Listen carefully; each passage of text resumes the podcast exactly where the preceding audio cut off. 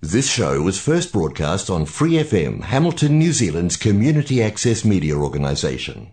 For more information on our lineup of shows and the role we play in the media, visit freefm.org.nz. Hi, it's Vanessa from the Fighting Stigma Show on Free FM. Are you a Waikato local? Do you have an idea for a radio show? Do you want to try your hand at being a content creator on Free FM? If so, check out our website on freefm.org.nz or find Free FM on Facebook and get in touch.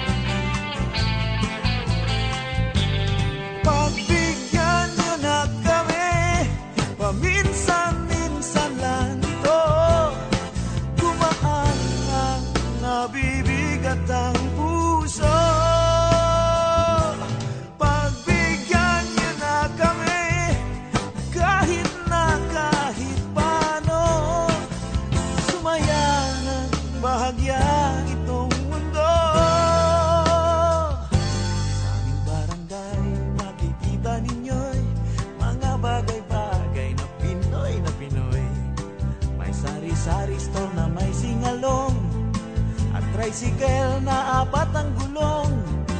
Buhay ang diwa ng bayanihan. Kasya ang siyam sa jeepning pituhan. At ang isang platitong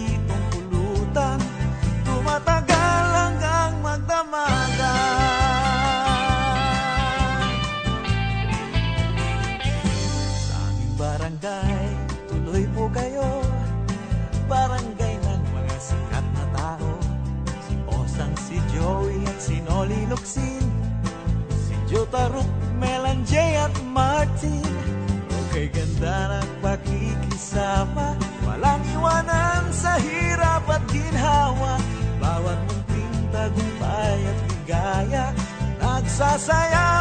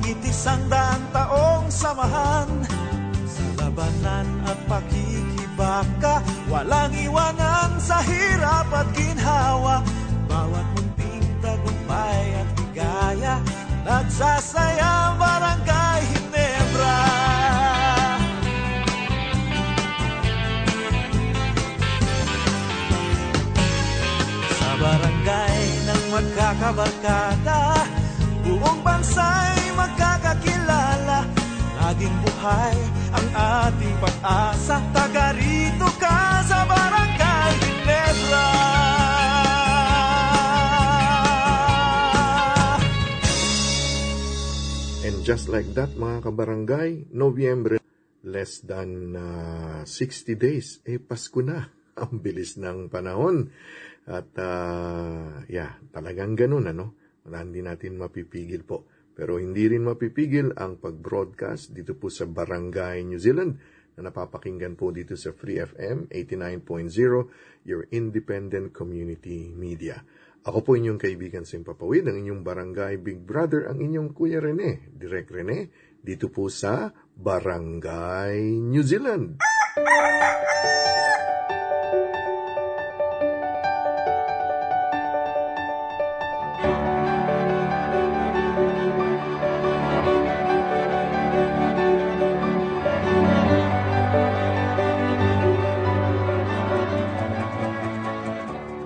Ito po si Cardinal Chito Tagle ng Manila. Tayo na pong magkape at pandasal. Sa umagang ito, pagdasalan po natin, huwag ipagpapalit ang Diyos. Hindi naman masamang magpalit ng isip, lalo na kung napagtanto natin na mukhang mali yata ang una nating desisyon at dapat itong palitan ng higit na mabuti. Huwag naman sanang mangyayaring ang tamang desisyon pa ang papalitan upang piliin ang isang mali. Sa napakabilis po na pagpapalit-palit ng mga pangyayari sa buhay, huwag sana nating ipagpapalit sa kahit kanino at kahit anong bagay ang mapagmahal na Diyos.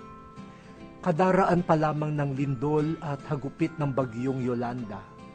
Maraming gusali, paaralan, tahanan at simbahan ang nasira tuluyang gumuho ang iba. Magpapalit ng damit, kasangkapan at kabuhayan ang marami nating kababayan. Sa gitna ng malawakang pagpapalit ng iba't ibang larangan ng buhay, ang Diyos ang nananatili bilang lakas at pag-asa. Kumapit tayo sa matibay na muog ng pananampalataya, dumamay at patatagin ang kapwa sa ngalan ng Diyos at sama-sama tayong babangong muli. Kaya sabihin natin, O Diyos, Ikaw ang kaligtasang hindi namin ipagpapalit kailanman. Amen.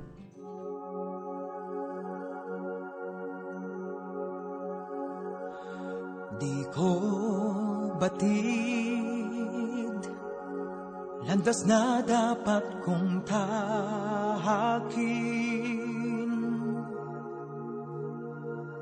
Ligaw na ang isipan At puso'y di alam Ang dapat na gawin. Ako'y nabalingon Sa daan patungo sa iyo. Biglang naliwanagan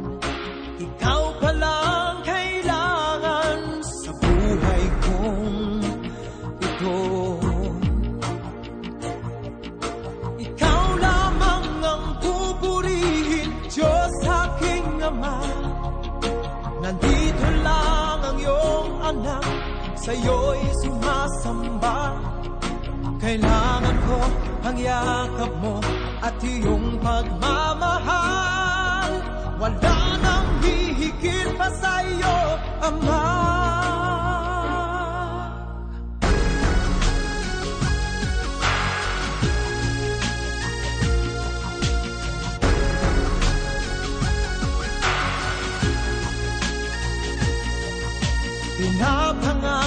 Pinapangako ko. Ang buhay ko'y iaalay sa'yo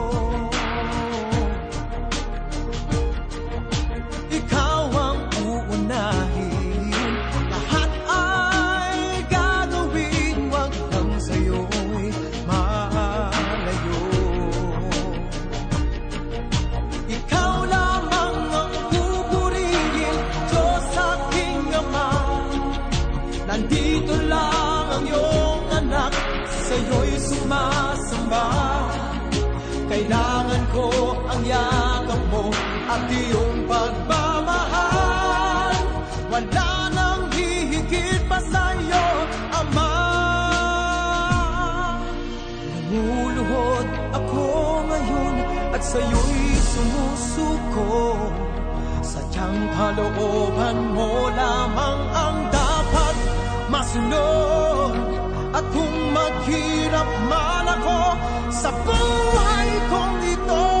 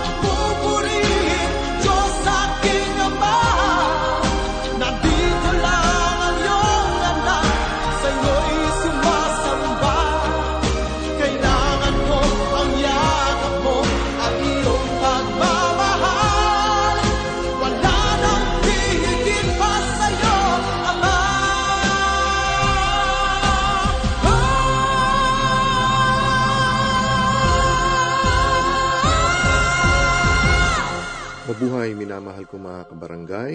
Ako po inyong Kuya Rene, dito po sa Barangay New Zealand. May magandang balita po ako sa inyo, no? Ah, ano to? Ah, gugunitain na po natin ang ating anibersaryo dito sa radyo.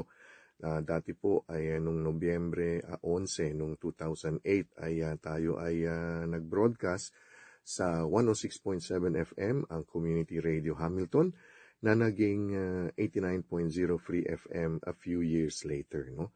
So medyo ah, matanda na rin, may katandaan na rin ang ating barangay New Zealand. Pero hindi lamang yan ang ating ah, good news. Anniversary natin, good news po yan, ang ating 13th anniversary. Pero meron pa po tayong mas magandang ah, balita dahil sa darating na Nobyembre a 15, araw po ng linggo, ah, hindi, araw ng, hmm, araw ng ano, lunes a 15 araw ng ah, lunes, Nobyembre, alas 10 ng gabi, no? ay mapapanood po o mapapanood na ang ah, Barangay New Zealand sa Apna TV Channel 36. Yan po ha, Monday, November 15, starting 10 p.m. at ah, ano to, tuwing lunes na po yan sa Apna TV 36. Ito pong Indian ah, channel ay nagbigay po ng pagkakataon na ang Barangay New Zealand, ang Filipino ah, TV program ay mapapanood niyo po, no? So, ah, ano yan, ha? Ah, date na natin yan, ha? Tuwing lunes, alas 10 ng gabi sa app na TV 36 ang Barangay New Zealand. At kung hindi niyo naman mapanood o gusto niyo pa rin ah, panoorin, eh, i-upload din po natin yan sa Barangay New Zealand YouTube channel para sa mga kaibigan, kababayan, mga gustong manood ah, sa ibang parte ng ah, mundo, lalong-lalo sa Pilipinas. Kasi dito sa Aotearoa, New Zealand ay available po ang um, app na TV36. Libre po yan, nasa freeview yan eh. Yan po ay ah, ano to, ah, nasa ano yung channel 31, yun yung Parliament TV, tapos meron pa isang channel after nung 33, yung 36 yun po ang app na TV Channel 36. At dyan ay mapapanood ang Barangay New Zealand tuwing araw po ng lunes starting November 15 alas 10 ng gabi. Magandang mga balita yan at ito ay parte ng serbisyo publiko ng inyong Kuya Rene, ng inyong Direk Rene dito po sa Barangay New Zealand. Welcome back mga kabarangay sa ating PSTV5 online dito po sa Aotearoa, New Zealand. Ako po inyong Direk Rene at ah, mga panauhin po natin ang makakapanayan po natin mula sa Pilipinas. Magandang hapon sa Pilipinas si Mr. Roy uh, Senyeres Jr. at si Monique Senyeres ang mga kumakatawan sa OFW Family Club. Talagang family, magkadikit silang dalawa eh. Magandang hapon, ah, hapon pa lang dyan sa Pilipinas, sa Roy and Monique. Kumusta na? Ah, magandang hapon po, ah, Direk Rene Molina at ah, sa lahat po ng bumubuo ng ah, inyong programa PST TV5. Maraming salamat po sa pag-invite niyo sa amin ng aking may bahay ah, at ah, looking forward to, to a fruitful discussion. Kaya ko po sila, yes ma'am, Ah, si ma'am Monique naman. Hi, magandang hapon po and uh, thank you so much for having us, Sir Rene. I, I understand, I understand sabi ni Monique, meron kayong mga kaibigan dito sa New Zealand. Uh, are you at liberty to give a shout out sa kanila? Oh, sure. Uh, they're not currently there. They're uh, they've been in California since the lockdown. Ah, But, uh, Our oh. good friend um, Rachel uh, Del Mundo. She is um, from New Zealand originally. Mm. So they got uh, uh, lockdown sa sa US. At kumusta naman kayo dyan uh, about uh, yung COVID-19 and things like that? Uh, everything is uh, the, the place where you are staying hindi naman ano uh, yung mataas ang you know yung in, uh, yung positive cases uh, Roy Ano po, Direk, ah, dito po kami nakatira sa Las Piñas City, sa Mm. NCR. And uh, uh, fortunately, uh, hindi naman ganun ka rampant o mataas yung mga cases dito. I uh, I'd like to give credit to our local government for uh, doing a decent job in uh, in that regard. And uh, in, insofar as yung vaccine uh, rollout is concerned, ang aking honest view lang is medyo medyo mabagal, ma- sana mabilisan pa. Uh, Kami mismo ay waiting in line pa. ah waiting pa hindi pa na, ano okay registered, but uh, uh, the vaccination sites are there. We're just waiting to be called. Uh, so hopefully, sana mas mabilisan pa. But uh, okay naman yung uh, pag-manage ng uh, cases dito sa aming uh, lugar. Mhm. Mm. Ah, ah, si, si Roy, mga kaibigan, is the the son of uh, former Ambassador Roy Señeres uh, Sr., no? Uh, uh, Ambassador Amba, Roy was very active sa mga ano sa OFW community. Uh, nung nung nakadestino ba siya sa Middle East o kasama kasama kayo Roy, no? The, the family was with him, di ba? Uh, yes, direct. Uh, kasama po kami. Uh, myself along with uh, my five other siblings. Kasi anim po kami lahat-lahat uh, with my mom and dad. Uh, when my dad uh, worked as an OFW in his own right. Uh, Mm. serving, uh, serving our kababayans in the in Abu Dhabi. Uh, in the ang first uh, tenure niya po it was in the mid 80s so we were Mm. I was around uh, seven or eight years old at the time. And uh, nakita po namin yung kanyang trabaho na very uh, high impact kasi marami pong mga OFWs. I think at the time, 60,000 po yung bilang ng mga kababayan natin nagtatrabaho sa Abu Dhabi. Right now, it's almost uh, triple or four times the the number, mga nasa 800,000 na. But at the time when I served, it was still uh, manageable if you look at it from hindsight, but uh, notwithstanding, uh, very high impact and uh, uh, kasi marami pong mga cases, lalo na yung mga domestic workers. That's Our our uh, small three-bedroom flat at the time served as the shelter. Kasi wala pang official shelters yung uh, Philippine Overseas Labor Offices at the time. Ay, ganun. Oo. How about Monique? Ah, are you from Manila? Monique, uh, where, where's your roots? Sa, saan ka, ano? ah, I mean, lumaki, yung mga ganun. Uh, well, I was born in Los Angeles po, and Ah. uh, uh, grew up there for the first decade of my life. Mm. and then uh, I've been here permanently, or yeah, permanently since 2001. Mm. Um, but uh, we used to always be back and forth ever since the 90s. Mhm. Are you an artist, uh, Monique? I mean, uh, do, do you design fashion or kasi yung, yung aura mo, eh, parang you're an artist eh. Parang gano'n. Are you an artist? Uh, well, I'm a former singer songwriter Mhm. uh, and also a makeup artist.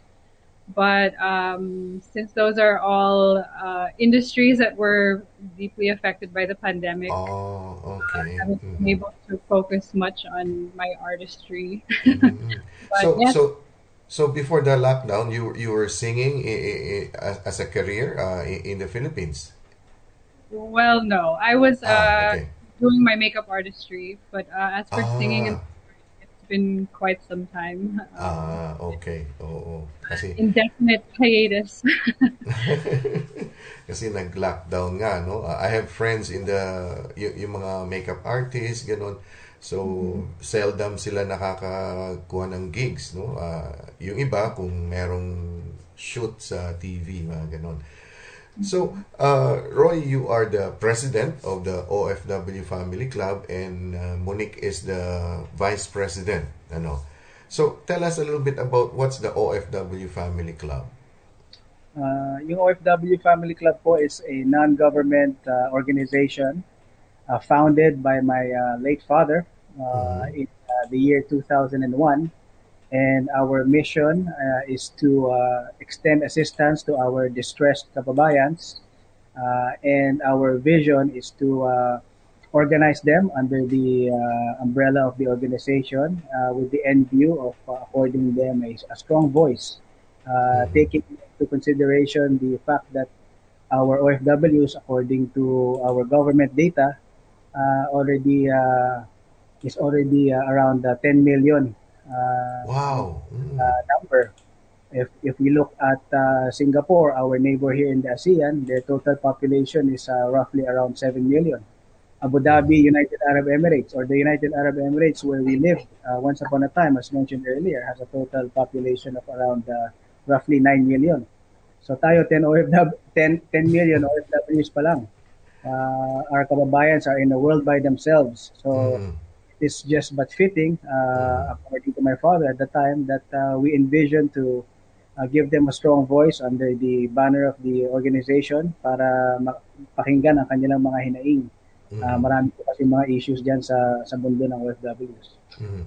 So as an NGO, may mga chapters yan sa probinsya, sa inter- international also that uh, you know the, the OFW family chapters parang parang gano'n na Roy ano. Uh, correct. Mhm. Uh, correct, uh, correct po, Derek. Uh, that's part of the uh, the very core of the organization is to one of our duties or roles is to see to it that we have chapters and uh, we're very proud to have uh, chapters in uh, both local and international. Uh, kaya ano tuloy lang po yung ating advokasya uh, through the support and uh, help and extension of our chapters uh, both here and abroad. Mhm. And as a uh, head of uh, as VP for marketing, Monique, what what's your your role in in, in the organization? Well, primarily, um, I am here as the middle ground for the message we want to uh, put out to our members, and then to also listen to them and connect with our chapter leaders, and uh, serve as their voice back to the organization. So I'm constantly in communication with our members, our chapter leaders. Um, I also put together some of the programs that we are carrying out for them. uh, through partnerships. Uh, it, it is imperative the, for the upkeep of the organization just to uh, uh, supplement uh, what Monique was saying direct uh, that forge uh, partnerships and affiliations with like-minded uh, groups and folks and uh, Monique uh, in her capacity as the VP for marketing uh, does a lot of the legwork in the in the forging of uh, partnerships with other groups para lang uh, ma-enhance at ma- ma-expand pa yung ating uh, services sa members. Mm. So when you say partnerships, it is going with uh, yung mga cooperatives, yung mga ganon, associations. Is that what what you're saying, the partnership, or it's more of It's a- correct, correct. That's uh, right, Direk. Uh, it's an it's an encompassing uh, approach, uh, meaning to say uh, those uh, fellow stakeholders or uh, groups or even companies that have uh, uh, an interest in the OFW sector, uh, and then we, you know, we forge uh, partnerships and affiliations with them. In, for example, uh, when we speak of uh, um, sa housing opportunities, livelihood opportunities, remittance, and uh, other other uh, other uh, interests that uh, uh, na may concern or has something to do with uh, our OFWs. Uh, We study them and then uh, we also we form partnerships in that regard. so direct partnerships with uh, halimbawa ako OFW or isang group of masiman halimbawa kami parang ganon no? So we're going home parang so we seek oh OFW family club uh, can you help us? We're putting up a business or parang mga ganon na Sir Roy Uh, is is that part Uh, of the yeah. Yes, that's correct. Uh, uh, yung kung ano yung mga existing uh, partners natin na meron tayong uh, package or meron tayong service uh, a program that will cater specifically to uh, uh, a particular class of uh, group of OFWs, uh, then we encourage them to avail of uh, avail of them. So slowly, uh, that's that's what uh, my wife, our uh, vice president, is working on. Mhm. Mhm. Kasi ako, uh, Roy and uh, Monique, anak kasi ako ng OFW. My dad was a seaman, no? Ah, lima kami magkakapatid. Ah, wala siya nung pinanganak kami. Wala siya palagi siya nasa barko. And I I can recall that ano yung parang during the 70, 60s, 70s na sumasakay sila hanggang 90s pa. They they always tell of stories about kung gaano kahirap. Kaya ako, ako, Roy, Monique, gusto ko talaga maging ano, marine engineer kasi siya eh. Pero I was really discouraged by my dad kasi sabi niya, naku, mahirap yan anak pag ano, nasa malayo ka sa family. And I think what your club is doing is, di ba, kasi nandun siya, nagtatrabaho sa Middle East, sa barko, kung saan.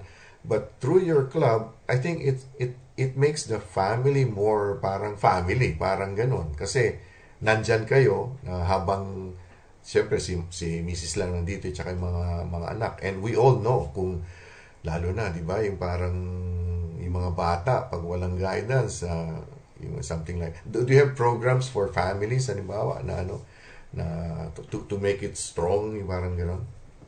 Yes, we ano, we have uh, under the umbrella of the organization, meron po tayo yung mga support groups na may mga focus areas po yan. For example, yung uh, nabanggit niyo po uh, tungkol sa mga pamilya na naiwan dito, Mm. uh, meron po tayo mga support groups that uh, na nakafocus doon sa plight ng uh, yung mga uh, somewhat or informal na nagiging solo parents o nagkakaroon ng mga problema sa effects ng paghihiwalay, yung social uh, aspect, Mm. the costs of uh, being abroad.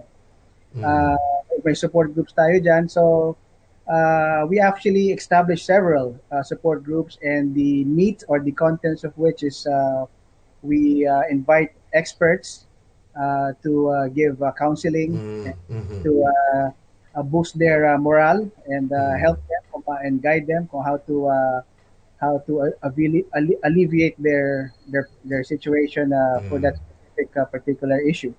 Kaya ano, uh, tuloy lang po 'yan. That's part of the overall advocacy. That's good. That's good to know. And and I I I, I guess the the kababaihan, yung mga babae will be immediately drawn to Monique. Parang o na uh, to- you know because syempre yung yung yung minsan they can they open up to to a mom to a to a, to a mother di ba parang ganun Monique so you absorb all of those uh, what what's your experience as with, with, with this uh, Monique with sa mga kababaihan Um, one of my uh, goals in the uh, before the pandemic was to tie in um, my beauty advocacy together with the OSW Family Club. So we had um, programs where we would provide um, some of the solo parents with um, a whole makeover and photo shoot, give them a day to feel beautiful. And um, on that same day, we do journaling and mm, mhm. create vision boards, trying to allow them to feel good about themselves and to find a new direction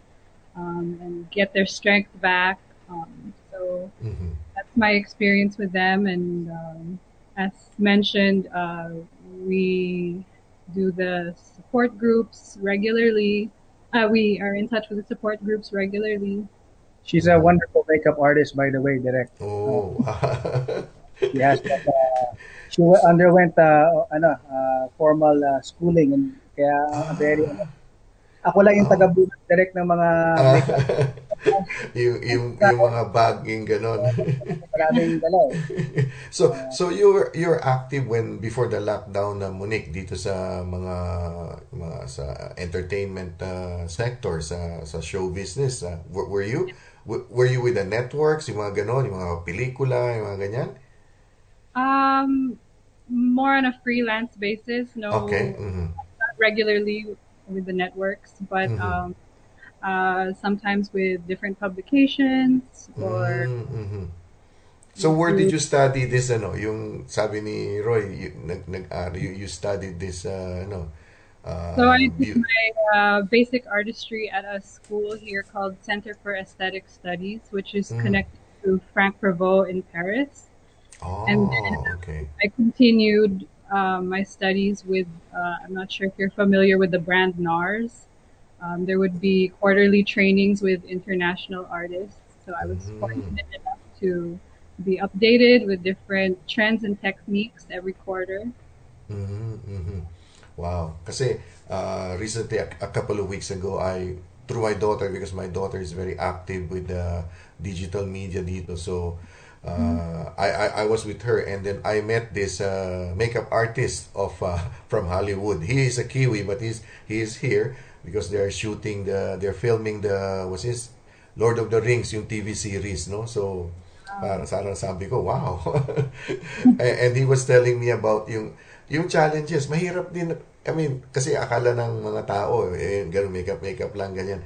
Pero he was saying that you undergo, I mean, marami ring challenges, no? Sabi niya ganun. And I, I, I- guess uh, uh, you, you, you, uh, you, you, uh, what's this, uh, also witnessed that. So, you can also parang you were saying yung journaling and vision so holistic talaga yung ano yung approach nyo no hindi lang isang kasi the the, the women no so yung yung men yung yung yung mga bata di ba so it, it's really family. It's really family that uh, uh, true to its word no? OFW Family Club. Ah, but it is a civil society group no? It's a it's an NGO but uh, it's also involved because in the Philippines pwede yun di ba? The- an NGO uh, representing um, hindi naman mi- minority pero representing a sector Correct. can can go into the political uh, arena which is uh, the OF uh, the OFW Family Club is also a party list Correct, direct. Uh, apo, Mhm. uh, we were uh, fortunate enough, fortunate enough to uh, be organized as a party list in uh, 2013, Mhm. where my uh, dad at the time uh, Mhm. represented us in Congress. Uh, we were able to uh, get the support of uh, our OFWs, and uh, uh, pinagpatuloy lang po natin uh, from then on. And uh, uh, right now, uh, we are fortunate enough again to uh, to represent our OFWs uh, in Congress through our official representative, uh, Congressman Bobby Pacquiao, the younger brother of Senator Manny. Uh, very hardworking uh, uh, representative, and we're very fortunate and we're lucky na may kasama tayo at may katulong tayo na masipag na behind the scenes lang pero masipag po siya. I can attest to that. That's good. Very good to know because uh, as as you mentioned, no, 10 million yung malaking sector and uh, the needs of uh, from mom, from the mothers, the children. Na, ma- many years ago, uh, Roy and Monique, there there was ugong-ugong. There was a you know there was the buzz that there the government will create the OFW bank. Parang bangko ng OFW. Lahat ng OFW doon papasok yung magiging shareholders. A- any truth to that? Um, na- ano ba yun? Uh, is it have you heard about it and you think it's a good idea to to have that, uh, Roy? Um, ang ang ating pong uh, take diyan uh, in uh, I remember in 2013 before uh, we were uh, elected in Congress Mhm. uh, there were some uh, OFW groups that were clamoring to have their own uh, bank. Uh, ang, ang uh, principal issues nila that they were uh, expressing uh, is that uh, yung mga uh, remittance fees and remittance uh, avenues uh, available to them then and even now up to now uh, would uh, charge uh, very exorbitant fees Ah, kaya sabi nila sana eh meron tayong uh, tsaka yung mga services ng mga mga remittance companies or Mhm. banks uh, they would uh, at the time propose na sana meron silang uh, mas specific na mga programs that will really help our OFW such as easy loans program when they come back Mhm. after so many years Mm. uh, enable them to put up their own uh, businesses na with without uh, uh, a heavy or strenuous requirements as to the collaterals and uh, other and uh, other uh, other uh, similar services. Kaya my dad took uh, took that uh, into account and uh, during the 16th Congress he crafted a uh, bill to uh, support that uh, clamor of OFWs to have their own bank. So uh, I would like to stick to the uh, thought na that's uh, still a very important uh, direction for our OFWs to have their own bank. This current administration, kay uh, Pangulong Duterte, uh, the the administration uh, already did their part to orchestrate the creation of, of an OFW bank. Uh, it's uh, existing right now, but as to the uh, as to the uh, uh, the organizational uh, uh, structure of it in terms of the people running it and the board members uh, being that they have to be OFWs, yun lang yung medyo may mga areas pa because uh, the folks that are running it are still the same the same guys that are uh, from uh, from the government. Mm, Kaya meron pa rin mga, there are still frowns, uh, honestly speaking, from uh, certain OFW groups dito sa sa setup ng current uh, bank. So, uh, kaya I think uh, that can be remedied, that can be uh, addressed through the legislation and uh, we will do our part to see to it na ma-satisfy yung pinaka gusto ng mga OFWs. Mhm. Mhm. Kasi para talagang independent. So may, meron na pala, meron ng ano, pero still part of kasi gusto ng mga OFWs yung parang sila maboboto ng officers, parang ganun, ano? And, and I think I see the the idea na although ku- kumikita naman itong mga commercial banks, so might as well have our own bank para yung kinita, imbes na mapunta dun sa commercial bank, it will go to our yung OFW and everyone will be ano yung parang kooperatiba or something like that ano but I I know financial intermediaries medyo mahabang usapin yan at uh, yeah I think we will a- be able to nip it in the bud in terms of uh, kung ano talaga yung uh, uh, pinaka uh, nararamdaman ng ating OFWs. Uh, If we really start by uh, make seeing to it na yung mga nag, namumuno dyan o nag-administer ng nasabing bangko ay mga bona fide or former OFWs themselves. And not uh, not uh, guys that have already served the government or just transferred their positions that are coming from the government. Kaya yun po ang uh, isa rin sa sa sinusuportahan natin. So tama po kayo direct. Uh, Tama dapat po talaga mga OFWs mismo. Marami po tayo mga OFWs diyan na very uh, successful and accomplished in the banking industries, in the banking sector abroad and they and they have the the intellect, the know-how and the the wit to be able to uh, be bestowed the trust of the sector to administer this bank and uh, we fully support that direction.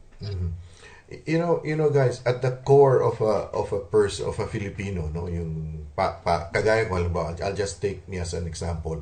Palagi ko sinasabi bago ako naging Kiwi kasi I'm a Kiwi now ako'y Pilipino no bago ka naging Amerikano kung ano pa ikaw ay Pilipino. I think at the core of a of a Filipino nandun pa rin yung yearning na uuwi. Nandun pa rin yung yearning na ah, uwi ako kasi doon ako magre-retiro. Kailangan ako ng bayan, parang ganon. It's just that sometimes the mechanisms are not there. So, nagiging hesitant. And then may may may COVID pa. So, yun ang ano. But but I I I think lalo na sa Middle East kasi they cannot stay there forever. Hindi ka naman pwede maging citizen sa there are certain countries na hindi pwede, hindi lang Middle East ibang pa. So they have to like they they will go home so lahat ng mga naipon and it's good if like the, an organization like the OFW Family Club and all the support groups and agencies are are there to kasi di ba Roy and Monique tawag sa mga OFW ang mga ano tawag? Bay- bayani ano to yung bagong bayani yung ba yun?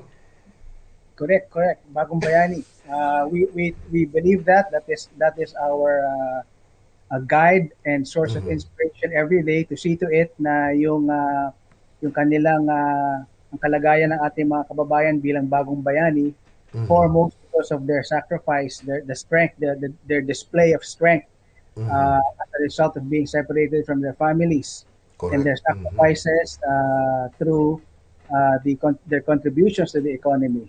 Uh, yun po talaga yung uh, reason why they are uh, they are uh, mga bagong bayani and we are one of the we're just uh, doing our part as advocates uh, to make them feel that sa ating uh, advocacy. Uh, but uh, I tell you direct there's still more to be done para maparamdam natin yan kasi uh, ano pa uh, kulang kulang pa yung uh, attention na dapat uh, ibigay sa ating mga bagong bayani. Mm-hmm. So it's a work in progress that uh, as they say nga no. At uh, uh, Monique, what what can you say about that? Uh, yung yung binanggit ni uh, ni Roy, yung bagong bayani, mga kababaihan, ano, yung katipunera, yan, mga ganon. Um, definitely, I agree 100% po. They are um, heroes for mm-hmm. the sacrifices that they make and um, hopefully they can feel that they are truly heroes um, mm-hmm. through better services and uh, more recognition.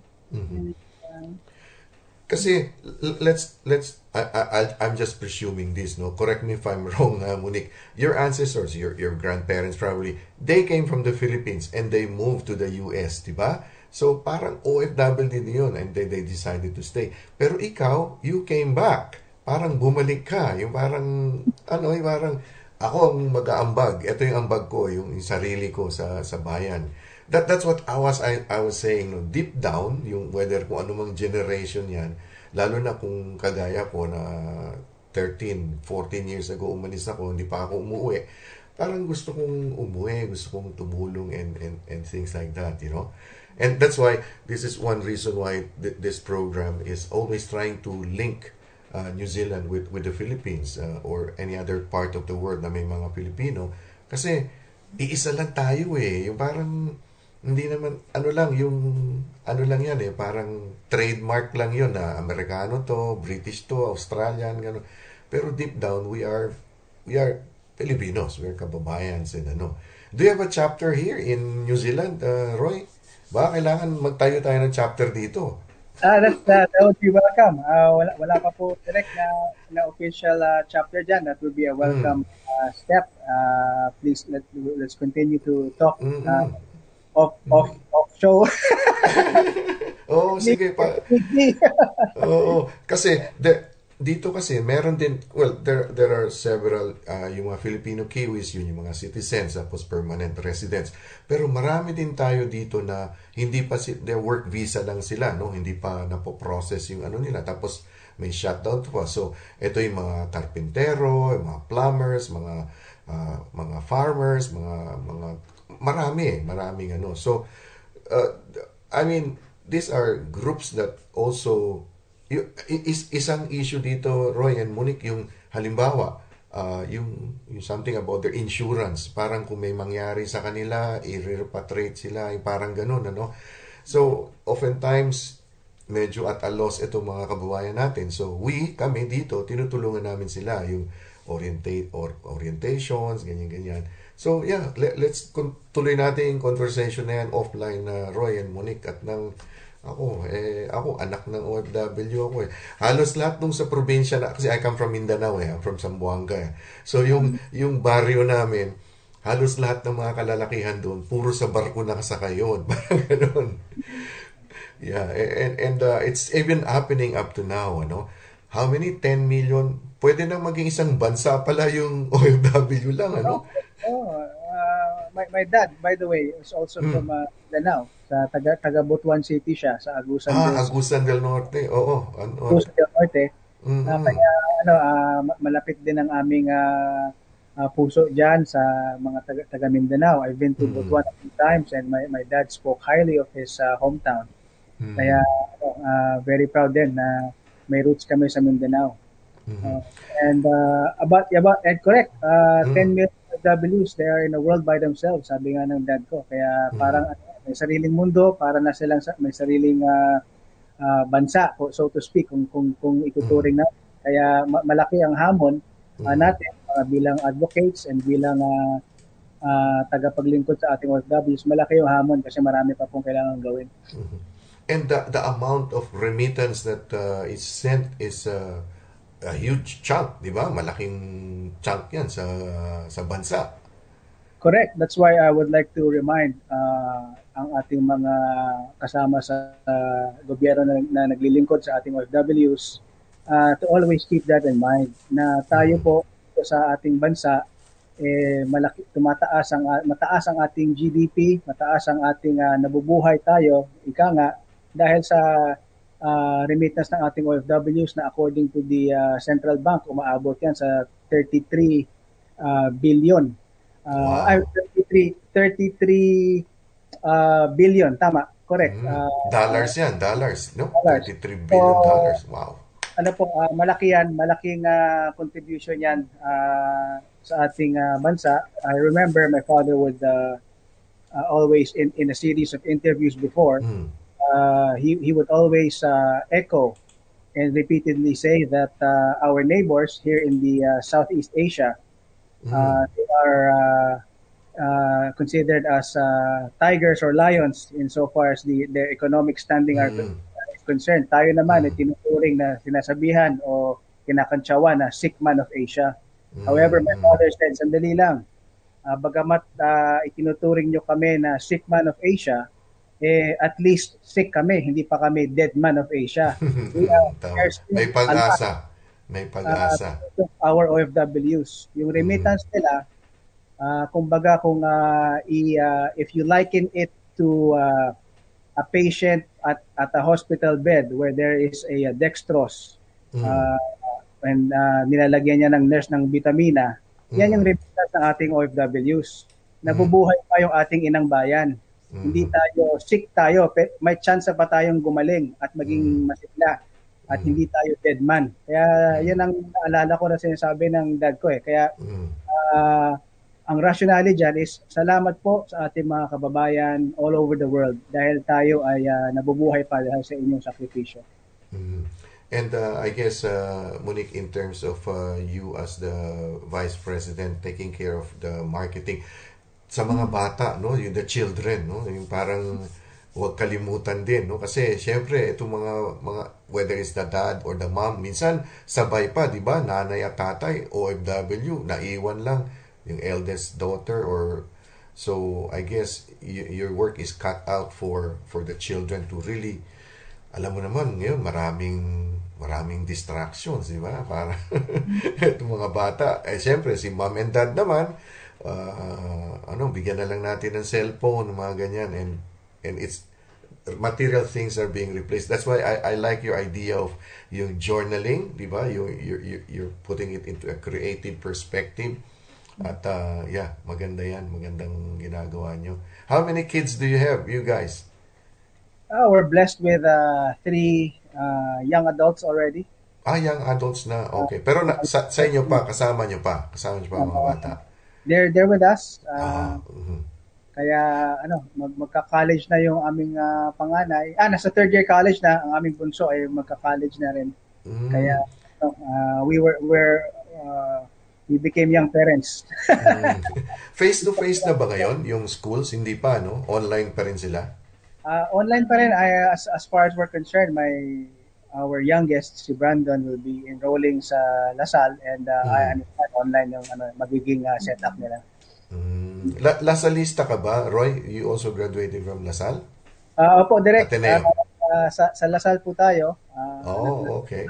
Tayo ng uh, business management. Uh, And uh, si, si Monique din is also uh, Alasalian.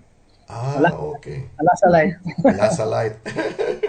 Nako, may malaking grupo ng mga lasalista dito sa New Zealand eh. May may may club sila eh. Parang ano ba 'yon? De La Salle, parang alumni, parang ganoon. Eh kasi because I was with media, sabi ko, sali ako. Sabi nila, eh direct hindi ka naman graduate ng Lasal eh. Sabi ko, yung dating girlfriend ko, taga Lasal, pwede ba yon Parang gano'n. inano ko, inaccept ako anak bulan. Roy and Monique, I'd like to thank you for, uh, you know, I know you're very busy. Uh, uh, we, we, we've been trying to set this for several weeks already, but you you go going so many places, doing so many things. But thank you, ha. And uh, let's keep our uh, lines open offline para kung ano yung pwede nating ano or yung mga may mga OFWs dito na pwede kong i-ano sa sa iyo na oh these are their concern whatever kung ano man yung ano natin uh, let, let's do it no And um, hopefully, uh, makita mo kayo dito pag ano, uh, tapos na yung lockdown and and o di kaya magkita tayo diyan. Uh, I was Sure. supposed to go home October last year kasi susunduin ko yung mom ko eh nag-lockdown. That was supposed to be my parang after 13 years makauwi eh kaya lang hindi pa. and our borders are still closed. Oh, just uh, give, give us a, a ring uh, direct pag nandito kayo. Uh, let's have Ah, dinner. yeah, sure. Oh, oh, Oh. sure. Sure. Any any uh, you know messages for our viewers and our listeners right now? Uh, let's start with Monique and then uh, si Roy. Um, to all the viewers, um, hopefully you can also keep in touch with us. Uh, we look forward to uh, creating a Kiwi OFW Family Club chapter together with Director Rene. And uh, you may also um, go to our Facebook. That's where we're most active in um, communicating with everyone. That's facebook.com slash OFWFC. So just uh, chat with us anytime, um, tag us, share your stories, and uh, keep in touch with us. And thank you so much for having us today. Um, and we hope to be back. Thank you, Monique uh, and Roy. Uh, thank you uh, foremost, uh, Direct Rene, for uh, having us over your uh, program. Uh, sa lahat po ng bumubuo ng uh, PSTV5 uh, online, uh, thank you so much. And uh, to our OFWs there in uh, New Zealand and the rest of the world na uh, sumusubaybay sa inyong programa, eh, saludo po kami sa inyo. Uh, we acknowledge your uh, and recognize your sacrifices. At uh, tulad po nabanggit ni Monique, uh, bukas lang po yung uh, linya ng komunikasyon para tayo po ay uh, maghawak kamay at uh, magtulong-tulong sa mga uh, para ma-promote at uh, ipaglaban pa inyong kapanganan. Maraming salamat po Direk and uh, hope uh, hope to uh, be uh, here again and uh, let's let's keep in touch. Yes, and uh, thank you also uh, Monique and Roy at sa lahat ng mga bumubuo ng OFW Family Club. No? We wish you all the best, lalo na these challenging times that uh, we're facing. But uh, it's been a year and we're still standing. So, ano, palagay ko eh, uh, the universe has many other things in store for for us and especially for you. You're taking care of 10 million OFWs na Kaya, That's so- naubusan na ako ng buhok. Si, si Roy, yan, yan si Roy ang ano, yung uh, less, no more hair to comb, more face to wash. correct, correct. Uh, But uh, I think that keeps you guys young because uh, there's uh, your your passion, your your love for our kababayans ay uh, hindi you could easily I'm not saying that I ran away but I mean you could easily just oh we ano punta na lang ako somewhere. But you decided to your young shoulders you decided to carry on the legacy of your dad. And not only that I guess you grew up. You were an OFW before so you grew up as you know alam niya yung mga yung sentiments and damdamin. So maraming salamat muli uh, Monique and uh, Roy and all the best. And definitely we will keep our lines of communication open mga kababayan, mga kabarangay, maraming salamat po at pinayagan niyo kami muli ni Roy, ni Monique, pumasok sa inyong mga tahanan, sa inyong mga puso sa araw na ito. Ako po inyong Kuya Nono, inyong Direk Rene, dito po sa ating PSTV5 online. Maraming maraming salamat. Thank you, take care, and God bless.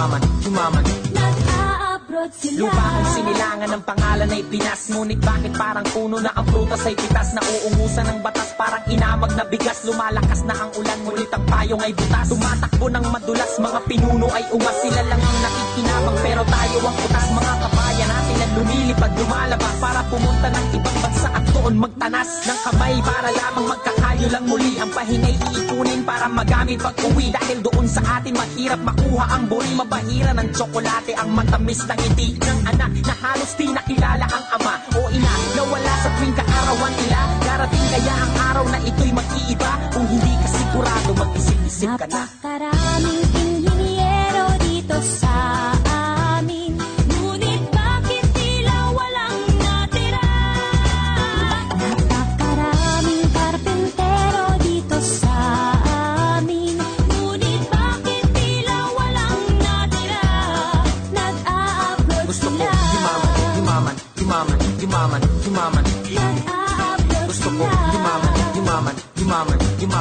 yumaman, Mabuti kung mabuti ang kinakahinat na ng kapalaran ng lahat ng nakipagsapalaran kahit nag-aalangan para lang sa kapakanan ng mahal sa buhay ang sugal ay tatayaan. Isasanlaan lahat ng kanilang mga pag-aari. Mababawi rin naman yan ang sabi pag nayari ang proseso ng papeles para makasakay. Na sa eroplano o barko kahit saan man papunta. Basta kumita ng dolyar na ipapalit sa piso. Ang isa ay katumbas ng isang dakot na mapiso. Ganyan ba ang kapalit ng buhay ng Pilipino? Lilisanin ng pamilya ang amo kahit na sino. Gugutumin sasaktan malalagay sa peligro. Uuwi na sa kahon di wala man lang testigo. Darating kaya ang araw na ito'y mag-iiba. Kung hindi ka sigurado mag-isip-isip ka na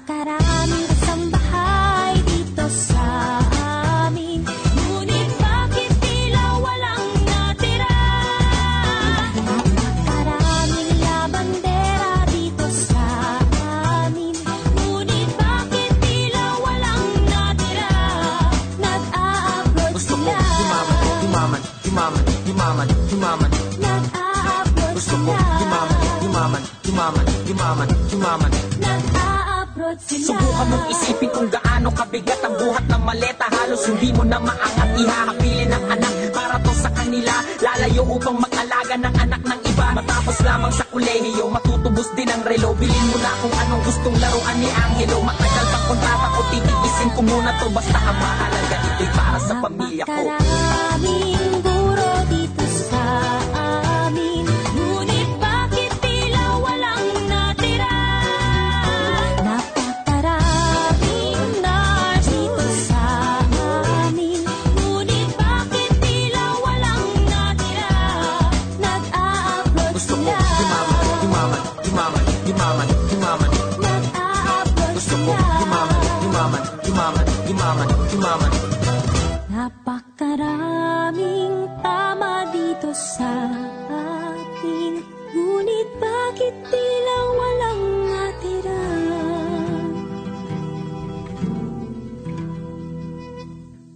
salamat po sa pagtangkilik nyo dito sa ating uh, programang Barangay New Zealand. Maraming salamat at pinayagan nyo ako muli pumasok sa inyong mga tahanan, sa inyong mga puso sa araw na ito ng Nobyembre. No? Ay, naku, bilis ng panahon. Pero ganun talaga, ganun talaga ang buhay. Ingat po kayo mga kabarangay. Ako po muli ang inyong kaibigan sa Impapawid, ang inyong barangay Big Brother, ang inyong Direk Rene, Kuya Rene, dito po sa Barangay New Zealand.